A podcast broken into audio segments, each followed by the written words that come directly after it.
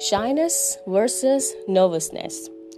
Everyone wishes to be a good speaker, speak fluently in front of people, express themselves with proper intentions. But what happens when you actually face a crowd, say for a speech, debate, or an extempore? One tends to get cold feet.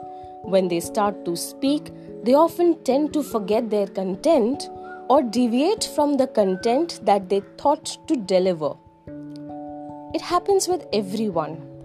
Or worst so, they become totally blank and wish to run from the stage and lose all the confidence of public speaking forever. A problem hai, to solution bhi hoga. Let's delve into the roots to identify where the problem actually starts from. Every speaker needs to ask a question from themselves that are they shy or are they nervous to face the audience? Because shyness and nervousness may sound the same but are totally different from one another, and each needs a different technique to be solved. Shyness versus nervousness.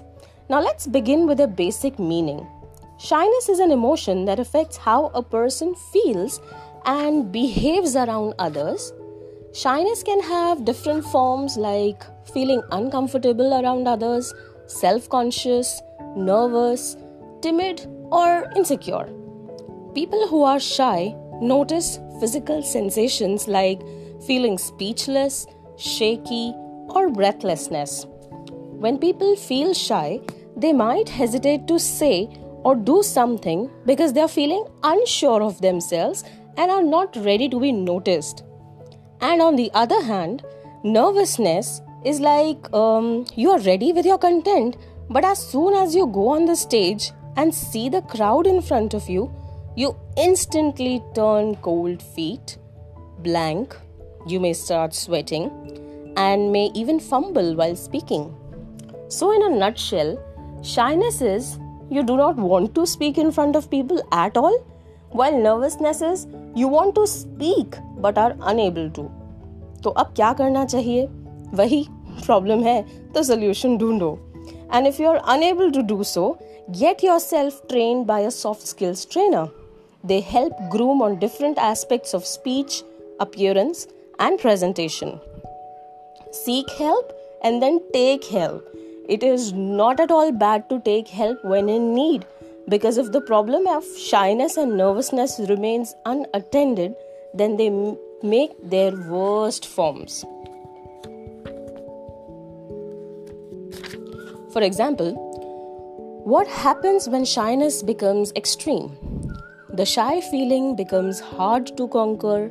They prevent a person from interacting, participating, or even socializing. Over time, extreme shyness tends to build into a powerful fear causing a person to avoid social situations and hold back on trying new things. Furthermore, extreme shyness can affect a person's self confidence and self esteem, thereby preventing someone from taking advantage of opportunities, hence turning into anxiety and social phobia.